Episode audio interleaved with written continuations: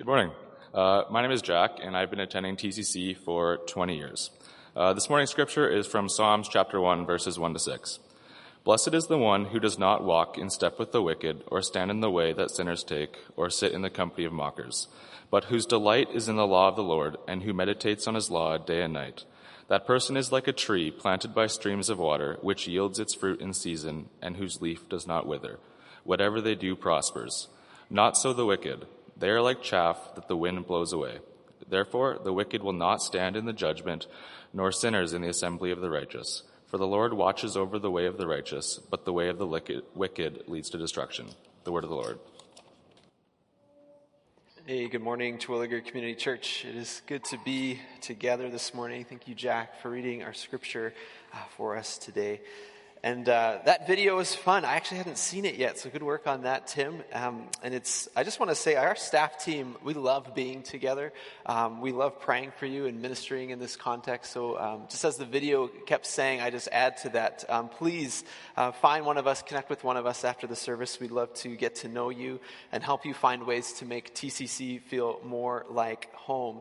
And one more thing I want to add is the last couple of nights here at uh, TCC, we had a refugee bridge event. Both events were sold out, and they were just an amazing evening of hearing the stories of refugees, um, and, and as well as an opportunity for people to, to add support to the ongoing work of the Ministry of Refugee Bridge. And uh, Bob and Beth are here this morning. I just want to give you guys a round of applause as well as to the Ministry of Refugee Bridge. Yeah. Thank you guys so much. You know, it's amazing when we see the crises happening around the world and you watch what's going on and you want to know how you can help. Uh, Bob and Beth and their team are doing practical things to respond to those needs. And so we bless your ministry and thank you so much for the work that you all do. Uh, let's pray together and we'll jump into Psalm chapter 1. Yeah, Father, it is good to be together in this September month. Lord, is uh, a week behind us where school has kicked off for many and new rhythms and routines are settling in. And Jesus, as we orient our hearts this morning in worship, as we orient our hearts in the presence of this fellowship and community, as we orient our hearts around your word, we just invite your Holy Spirit uh, to do a work in us that we cannot do for ourselves. Lord, open our eyes to see, our ears to hear all that you have for us today. And God, take my words, and uh, I pray that you'd use them to bear much fruit in our lives and our community. We pray. In Jesus' name, amen. Well, in 1914, there was a fog off the coast of Virginia, and a boat, a steamboat called the Monroe, was rammed by another boat called the Nantucket. Immediately, they assumed that the Nantucket was at fault for the 41 lives that were lost. But as the investigations went on, it was discovered that the boat, the boat Monroe, was operating with a faulty compass. The compass was only two degrees off. But on a night where the, the waters were covered by fog and the, the captain could not see anything, he relied solely on that compass. And being just two degrees off, it put that steamboat in a place that it was not expected to be. And tragedy struck. When we go the wrong way, when we find ourselves off course, it can have disastrous consequences. And no one wants to go the wrong way, right? None of us like being lost, and none of us enjoy the stress on vacation where Google Maps won't load fast enough and the turn is coming and we don't know if we should take it or not. We want to be found where we're supposed to be. We want to walk the way that we want to walk. We want to find ourselves at the destination that we want to get at. But sometimes things get in the way. And while getting, well, this is all true in getting from A to B, how much more true is it of our own lives? Life is a journey, isn't it? And as we move along in the journey of life, we hope that we are moving forward toward a life that is good and beautiful and right.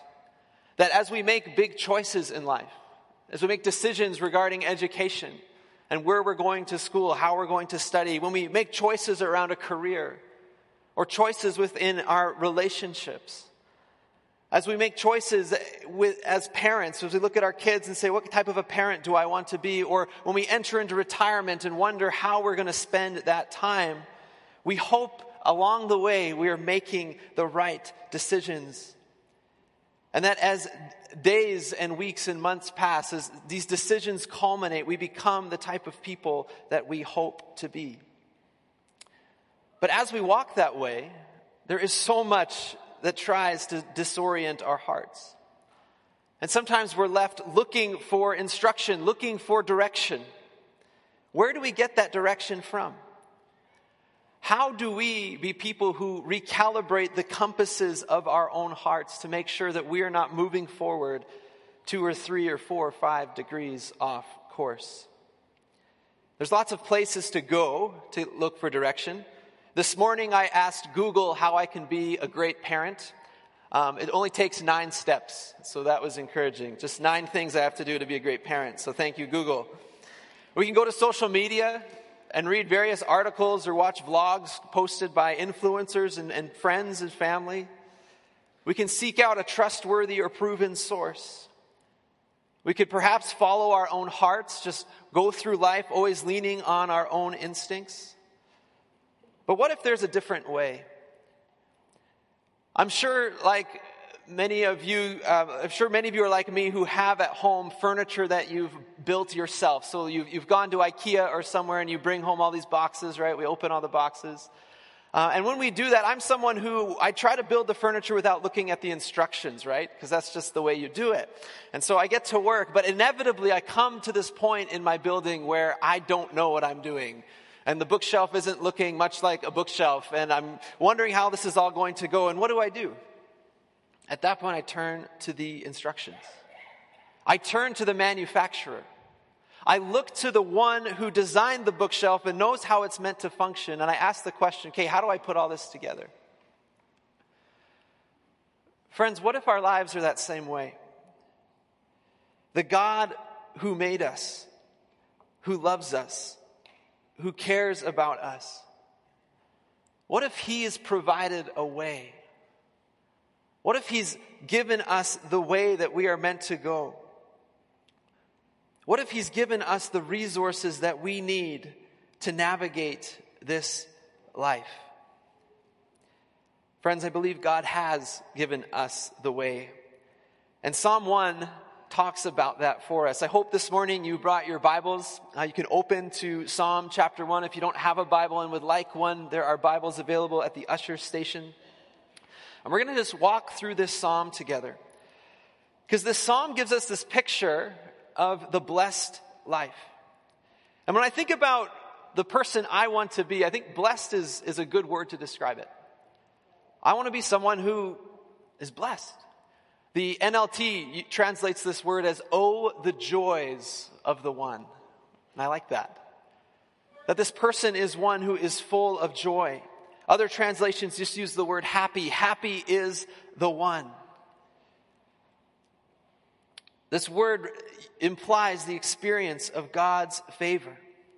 So, who is this blessed person? What is this blessed person like? Well, the psalm begins by telling us what the blessed person does not do. Blessed is the one who does not walk in step with the wicked, or stand in the way that sinners take, or sit in the company of mockers. The blessed person does not allow themselves to adopt a perspective of life that has rejected the reality of a good, loving, and involved God. Okay, this is where it starts. What does the blessed person not do? The blessed person recognizes that God has given them a way. And the blessed person has decided, I'm going to walk the way that God has called me to walk, which means that I'm not going to walk in other ways. Well, what are these other ways? Well, the other ways are described primarily by the types of people that you might find there. The psalm describes, uses three different words to describe people who have rejected God's way. The first is the wicked. Now, the wicked is a recurring character in the book of Psalms whose actions conflict with the way of God. This person is a sinner, which very simply means that they rejected God's way and they live ways that are contrary to his way. Their life does not line up with the expectations or desires of God. And then the mocker. The mocker, you could translate that word literally to be big talkers. Someone who insists on being their own authority someone who insists that they know what's best, someone who insists that their way is the way that not only they should walk, but perhaps everyone else should walk as well. They rely on their own authority and reject the authority of others. So the blessed person is one who's rejected these things. They've said, I'm not going to be with the wicked or the sinner or the mocker. Okay. Then what are they doing? But whose delight is in the law of the Lord, and who meditates on his law day and night.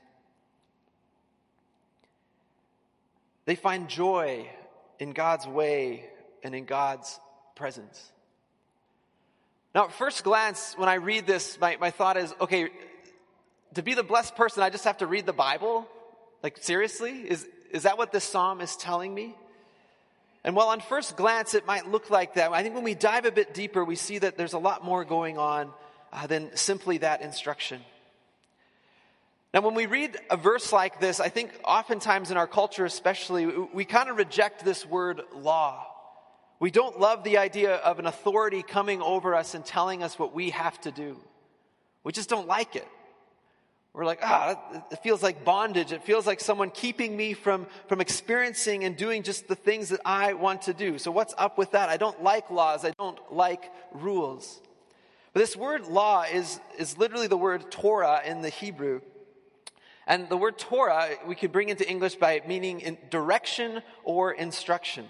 So while the word carries the same idea of, yes, it is a law, um, there's a lot more to it than that. It's from the verb yara, which is me trying to speak Hebrew, which I'm not very good at, uh, but from the verb yara, which means to throw something and hit the mark. So, what is the law? The law hits the mark of our human condition.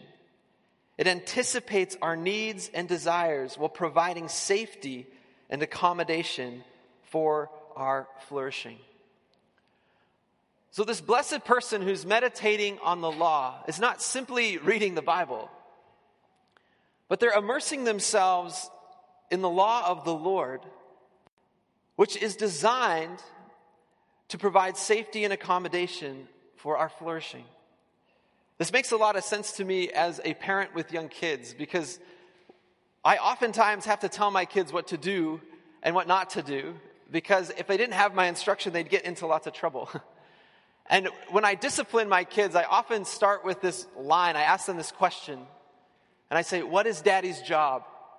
What is daddy's job?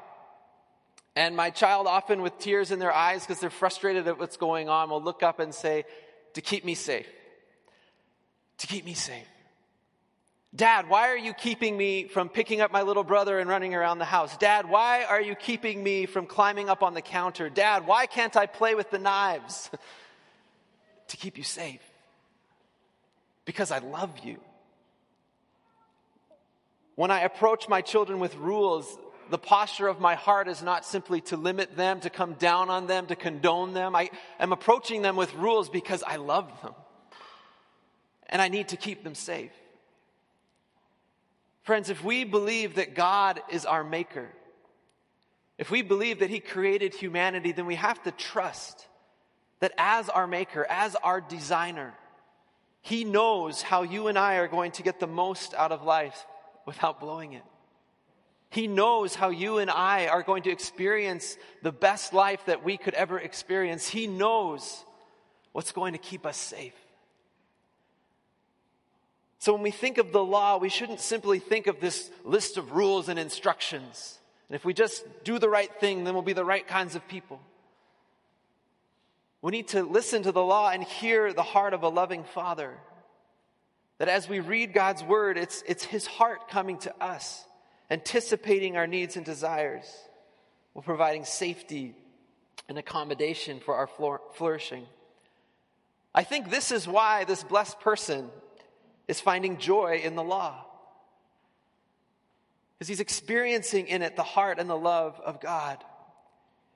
And in addition to this, I believe that the law was understood to be the voice of the God who loves us. It was more than words on a page, but a living presence. That when you read the Bible, you're reading the very voice of God. You're experiencing the voice, His voice and His presence in the words.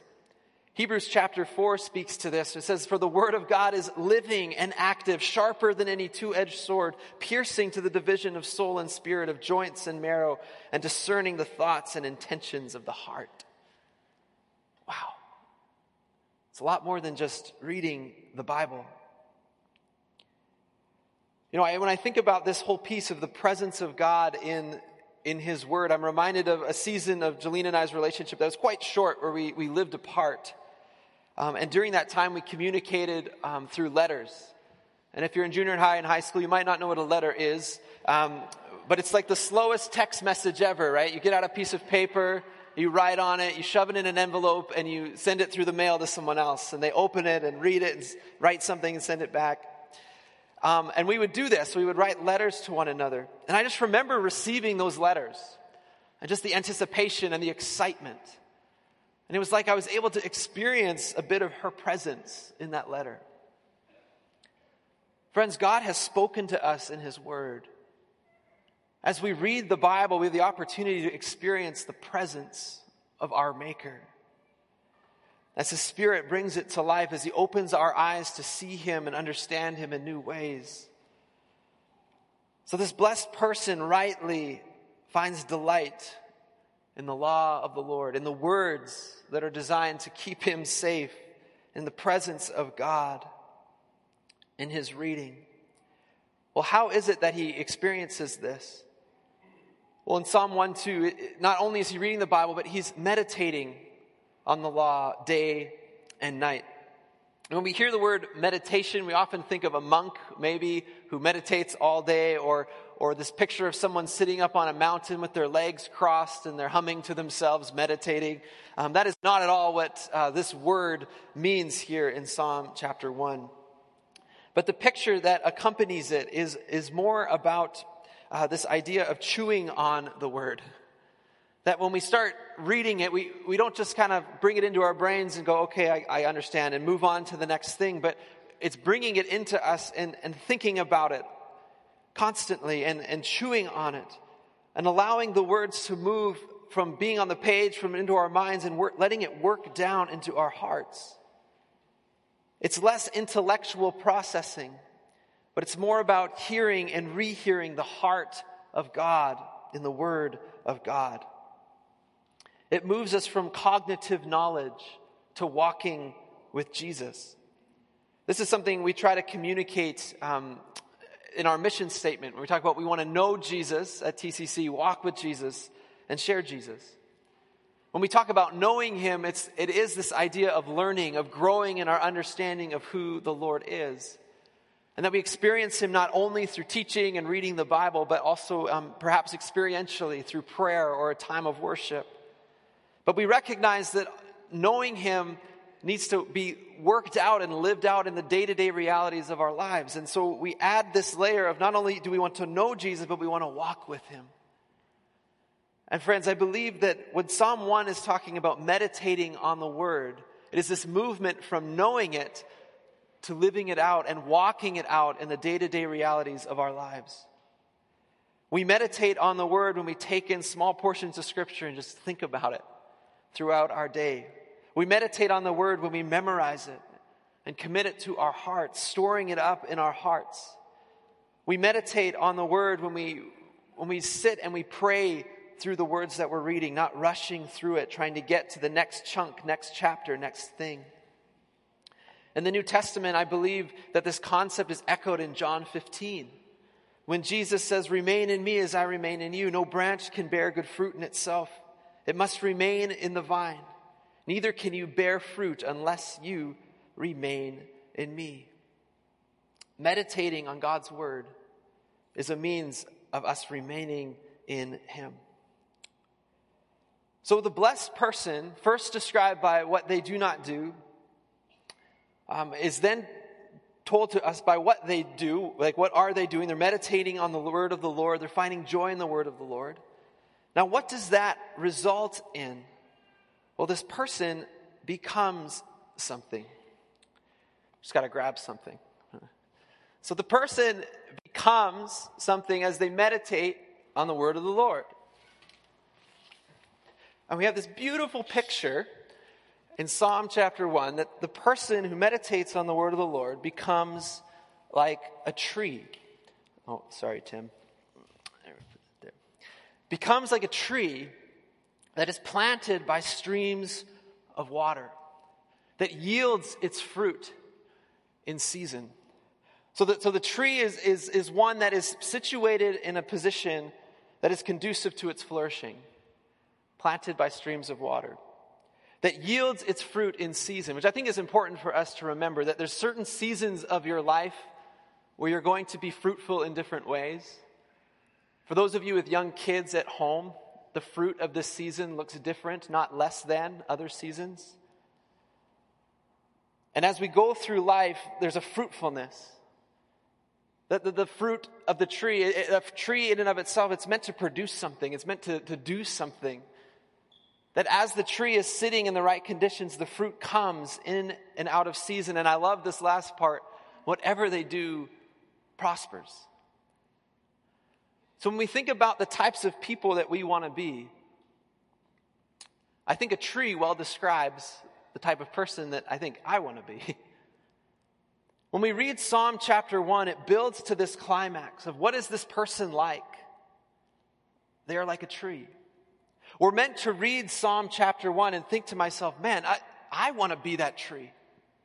I want to be a person who is fruitful. I want to be a person who is prospering in life. The imagery is rich and striking. But then the psalm goes on, right? It doesn't stop there. It says, Not so the wicked, for they are like chaff. That the wind blows away. We get this strong contrast in Psalm chapter 1 between a flourishing tree, just kind of a bunch of sticks. And the psalm asks us this question Who do you want to be? Which do you want to be like? A tree planted by streams of water that's prospering in all that they are made to do, or like chaff that the wind blows away? the psalm goes on to have this um, language of the final judgment this picture, this reality that all of our lives are moving towards something, that there is eternity that we will enter into. And the psalm tells us that the wicked will not be in the company of the righteous. They will not stand in the judgment. The Lord watches over the way of the righteous, and the way of the wicked leads to destruction. These are heavy words heavy words that call us to consider our ways. Friends, the invitation throughout Scripture is to walk the way that God has for us. Psalm 1, among many other passages, is inviting us to the way, to walk the way that God has paved out for us. And it culminates, I believe, for us in Jesus' invitation to his disciples we read throughout the Gospels, and this one's from Mark 1 17, come and follow me. Jesus says, Come and follow me. And I absolutely love this because we don't have so much a map, we have a, a trail guide. Not only has God given us His word with instruction of, of how to live, but He's also given us His Son as, and His Spirit so that we don't have to walk this way alone. Not, God has not created us, just kind of left us here to figure out life on our own. He's not abandoned us to our own resources. But He's given us His Word. He's given us His Son and the power of His Spirit that enables us to walk a way that leads to life and say no to a way that leads to destruction. Do you catch the love of God in that? His love for you, His care for you. He doesn't leave us. He doesn't abandon us to some trail that we've never walked before. He doesn't say, go and figure it out by yourself. But He comes to us. He makes a way for us. And He helps us to walk the way that leads to life. So, how do we follow? How do we respond to this invitation of Jesus to come and follow Him? How do we walk in the ways that God has for us? I think the first thing we need to do is consider who we are following. consider who you are following. Maybe you're here this morning and you've never considered the idea of following the way of God. That whole idea might seem super foreign and weird. This, this concept that, that there's a God in heaven who cares about you and has invited you to follow him might seem really, really strange. But when we describe this life that the Bible spells out for us, maybe it doesn't seem so much strange as it does seem compelling.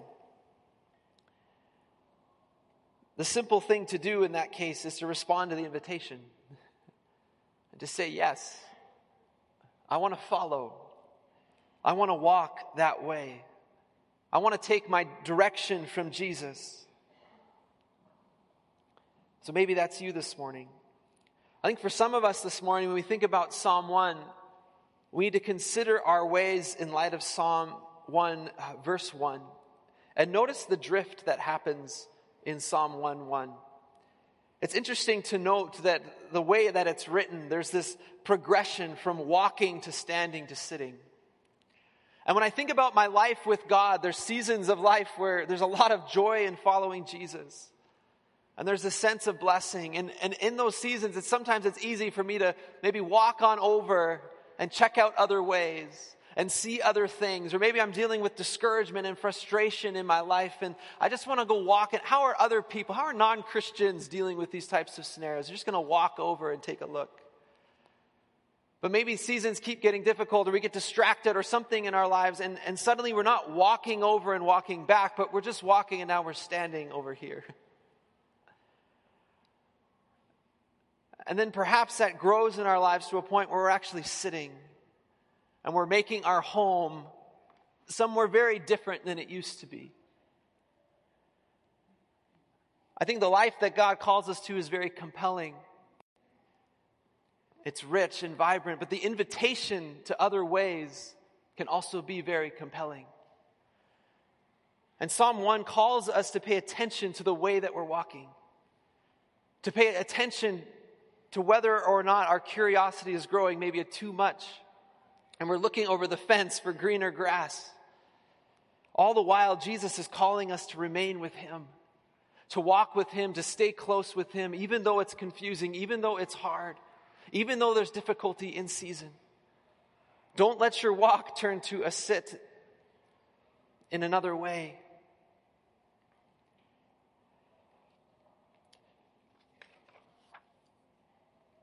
For some of us this morning, Psalm 1 is a call to repentance, which is a very appropriate word when we think about the metaphor of walking with Jesus. Because repentance is not simply saying, I'm sorry, but it's about turning around and walking a different direction.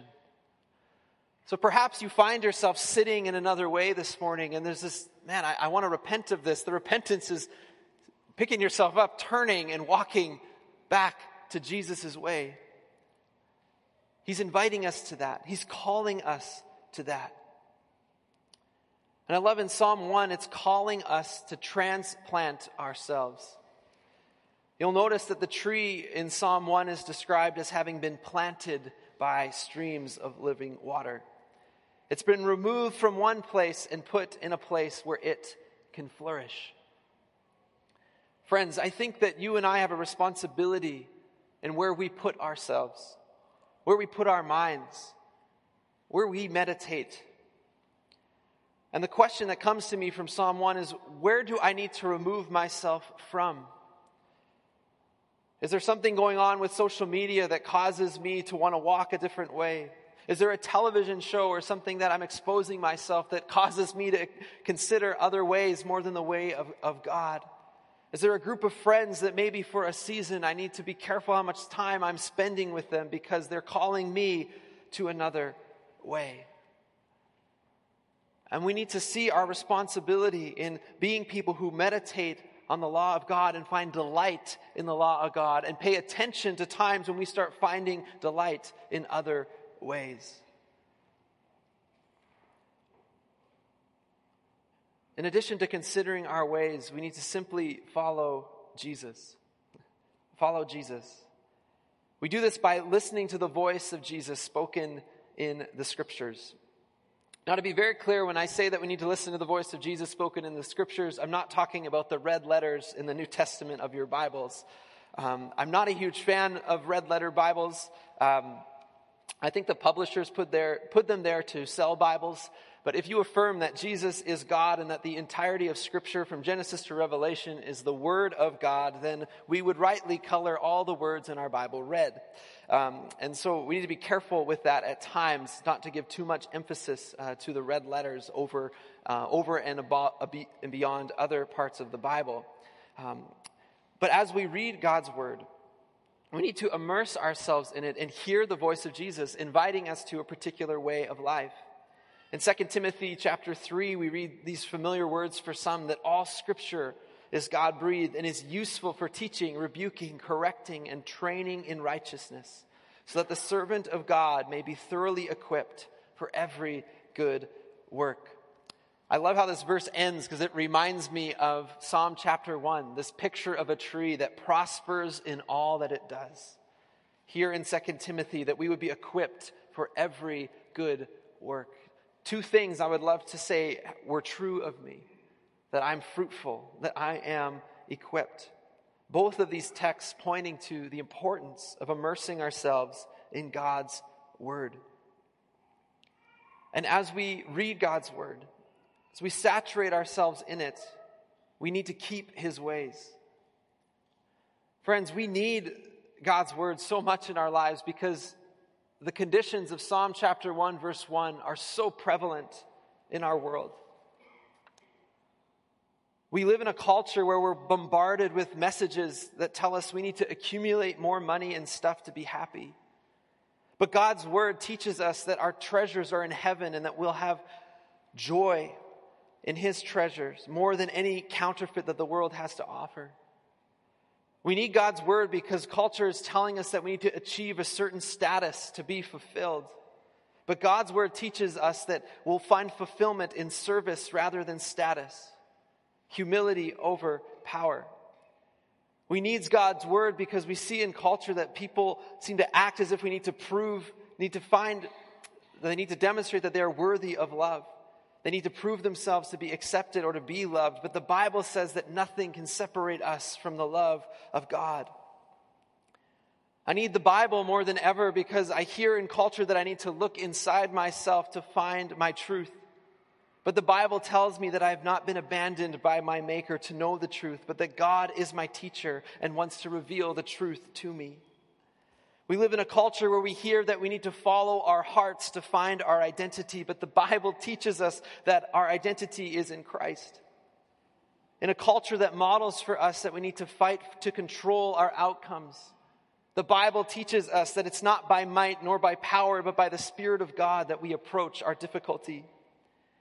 We're in a culture that wants to teach us that sex is simply recreation but the Bible teaches us that it is, an, that it is at its ultimate best when it is bathed in love's familiarity, warmth, vulnerability, and intimacy found in God's gift of marriage, and that removing it from this context can actually cause harm. We live in a culture that when we watch the news or media, right and wrong seems confusing and morality seems subjective. But the Bible God's word reminds us that his word is a lamp to our feet and a light to our path and a standard for what is good and beautiful and right. When I see all the worries of the world and I feel anxiety well up in me, I need God's word to reveal to me that Jesus is on the throne and that nothing will remove him. I need God's word because there are situations that disappoint me but his word teaches me that nothing is unseen by my God and that he is with me no matter my circumstances. When sickness grabs my body, I need God's word to remind me that though my flesh may fail, God is my strength and my portion forever, and that this earth is not our final home. And when culture wants me to believe that this life is all that there is, I need God's word to remind me that I was made for eternity with Him and that what I do in this life matters. So, friends, I don't know about you, but I need God's word. The allure of other ways is so strong. The invitation to despair and to strive to be a certain type of person that is contrary to God's word is strong. I need the truth of God's word to be stronger. But it can never do that if I don't meditate on it day and night. If I don't read it. If I don't saturate myself in the story of God amongst the stories of so many other types of living.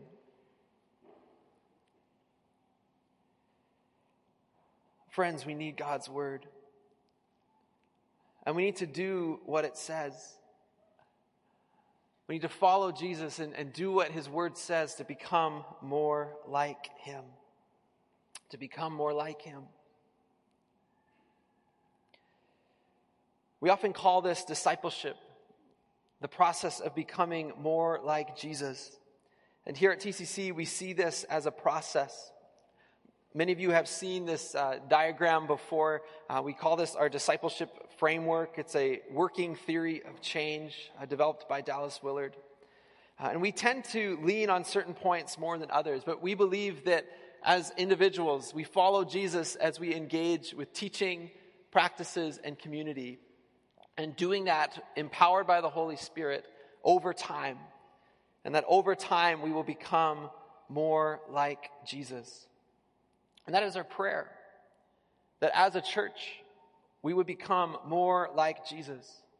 The programming and the things that we do as a church is just an opportunity for, for you to experience these things, teaching, community, and practices in a way where you are formed and made more into the image and the likeness of Jesus. And we tend to lean more on one point than in others. And, and I think about this teaching as the obvious one. For many of us, we have great disciplines of reading the Bible, but maybe we actually struggle to put it into practice. Or maybe we struggle to, to bring our Bible reading into the context of community.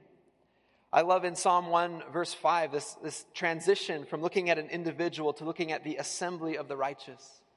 That this blessed person is not alone. May that be said of us as well.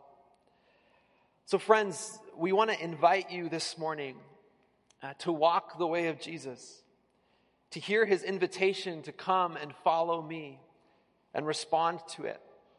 A couple of ways we want to do this this fall. First is our sermon series, which we're titling uh, The Way.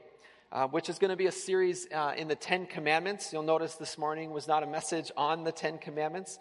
Um, but over the next 11 weeks, uh, we will be looking at the Ten Commandments as a bit of a map for us as we answer this question of what does it look like to walk in the way of Jesus. Um, and as Psalm 1 teaches, I think a key to us walking in the way is immersing our minds and our hearts in Scripture. When Israel was brought out of Egypt, God gave them 10 commandments. And in doing so, he showed them the way to life. And we want to explore that way uh, this fall. And as we do that, we want to invite you into the practice of reading the Bible. Uh, for many of you, uh, this is a, a practice that you've been engaged in for years and years. Uh, this handout should have been on a few of the chairs as you came in. Um, there's more available at the Connection Center if you want to go and grab these. Um, but as a church, we want to invite you to go and, and walk through the, the Gospel of Mark with us this, this fall as a way to practice reading Scripture as a way to practice meditating on Scripture. Um, and this is designed very specifically. Um, I didn't want to create something that was checkmark based for us to be like, okay, day one, day two, day three, I did my readings. Um, but we wanted something to invite you into reading scripture maybe a little bit differently and to slow down and put into practice this idea of meditating on, on the word. Uh, so the instructions are on there, but very simply, we're looking at one chapter of Mark um, for the next 16 weeks, starting this Sunday. Um, so can you read a chapter of scripture a week? I, I think we can do that together. Um, and the idea on the back um, that you'll see these daily exercises. And so we've given you five days of homework to interact with as you read the one chapter. And our prayer again um, is just that as you as you engage in this, you'll move beyond just reading the word, uh, but meditating on it. So the day two and three exercise uh, is is one kind of helping to focus us on on that practice of meditating on the word. And then day four, the application piece is, you know, what from this chapter do you want to put into practice? And day five is memorization. Uh, for some of you, maybe you've never read the Bible before. Uh, this is a great place to start. Uh, this is, I think this is very attainable. Uh, it's a little bit different for us, but we encourage you to start that. For others of you who maybe already have a reading plan, uh, you've been going through the Bible in a year, I just encourage you to consider supplementing uh, what you're already doing um, with this exercise and join us as we read Scripture uh, together. Again, more of these resources are available um, at the back, so we invite you to grab those. Um, but, friends, just as we uh, close this message, I think we revisit these types of themes often. Um, most Septembers, we go back to our discipleship framework and we talk about our mission as a church and we invite you uh, to follow Jesus. Uh, but I want to encourage you this morning not to check out of these basic principles. Don't resist hearing Jesus' invitation, no matter what season you find yourself in. This morning, as we meditate on Psalm chapter 1, what of that psalm is tugging at your hearts this morning? Again, for some of you, it might be for the first time responding to that invitation to follow the ways of God. For others, a recognition that there's ways that you're walking in your life that you know just aren't consistent with what God has called you to, and it's an invitation to return. So I just want to lead us in a, in a time of prayer. and invite the worship team to come forward, and let's meditate on, on Psalm 1 together as we do that. Father God, we thank you for this time uh, to look to your word. Lord, and as we read Psalm 1, it is so full of invitations for us uh, to consider our ways. Lord, to consider the blessing and the good life that you have for us. To see the way in which we can get there. And Lord, as we listen, I pray that we would hear your invitation to come and follow you. Lord, help us to do that. And whatever that looks like for us today, be it a prayer of commitment, a prayer of repentance, a time of confession, whatever it may be, Jesus, help us to walk in the ways that you have called us to walk. And Lord, we pray that your Holy Spirit would just grant us power as we seek to do that. Lord, keep us on the way that you want us to go, we pray. Lord, that we may be the people that you have created us to be. Amen.